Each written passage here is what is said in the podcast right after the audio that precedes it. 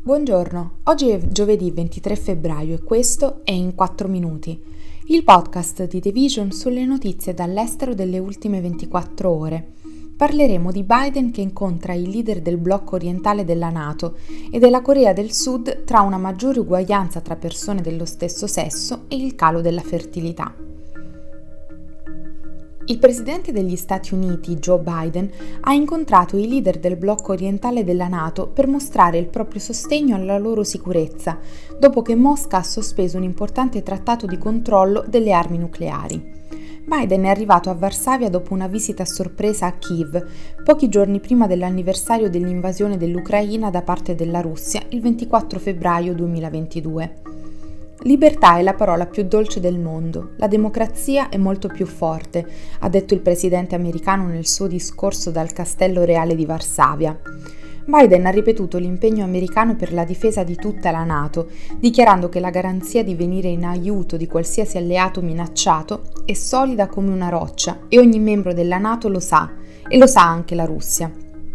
Se il presidente russo dovesse ordinare l'ingresso di carri armati in altri paesi europei, le nuove nazioni lungo il fianco orientale della Nato potrebbero essere i primi obiettivi più probabili, ma Biden li ha rassicurati sul fatto che gli Stati Uniti sono pronti a difendere i membri più vulnerabili dell'alleanza dal tipo di attacco che si sta verificando in Ucraina. L'incontro intende sottolineare la determinazione della sua amministrazione ad affrontare Putin e a impedirgli di intimidire alcune delle democrazie più fragili del mondo. Intanto l'alto diplomatico cinese Wang Yi si trova in Russia, dove ha incontrato il presidente Vladimir Putin. Wang ha parlato delle forti relazioni tra i due paesi, affermando che sono rimaste salde e che non saranno sopraffatte da coercizione o pressione da parte di altri stati. La Cina ha dichiarato inoltre di essere neutrale nella guerra tra Russia e Ucraina, ma ha anche offerto regolarmente alla prima sostegno diplomatico e i funzionari statunitensi hanno espresso la preoccupazione che possa iniziare a sostenere gli sforzi bellici della Russia in Ucraina.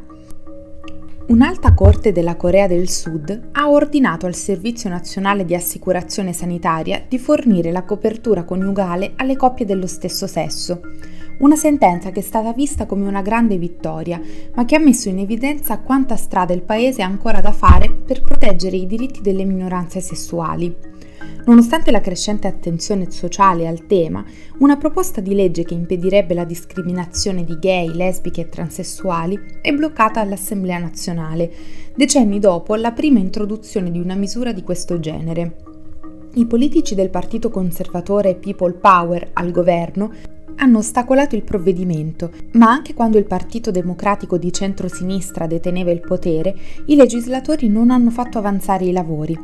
Il disegno di legge, noto come legge antidiscriminazione, gode del sostegno dell'opinione pubblica. Secondo un sondaggio, circa il 57% degli adulti sudcoreani intervistati si è detto favorevole. I sostenitori vedono la sua mancata approvazione come un esempio di come le leggi del paese in realtà non siano ancora al passo coi tempi. Queste misure invece hanno trovato sostegno in altri paesi asiatici.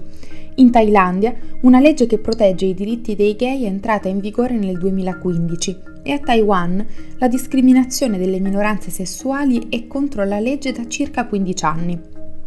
Un'altra notizia fa sapere che la Corea del Sud ha battuto un suo record mondiale. Le statistiche hanno mostrato che il tasso di natalità è sceso a un altro minimo.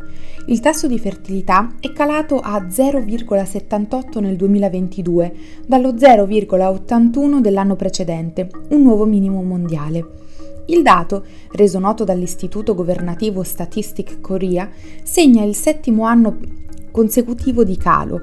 Si confronta con un tasso di 1,3 nel vicino Giappone e di poco inferiore all'1,7 degli Stati Uniti. Questi livelli sono ancora inferiori a quello di sostituzione del 2,1 per mantenere la popolazione stabile. Il crollo demografico sta bloccando le prospettive di crescita del paese, la quarta economia asiatica. Nell'ultimo decennio sono state chiuse circa 300 scuole pubbliche in tutto lo Stato. Con la riduzione della popolazione sudcoreana in età lavorativa, la carenza di gettito fiscale è una delle principali preoccupazioni, in mezzo al crescente onere dell'assistenza agli anziani. Secondo le stime ufficiali, il fondo pensionistico della Corea del Sud dovrebbe esaurirsi entro il 2055. Questo è tutto da The Vision, a domani.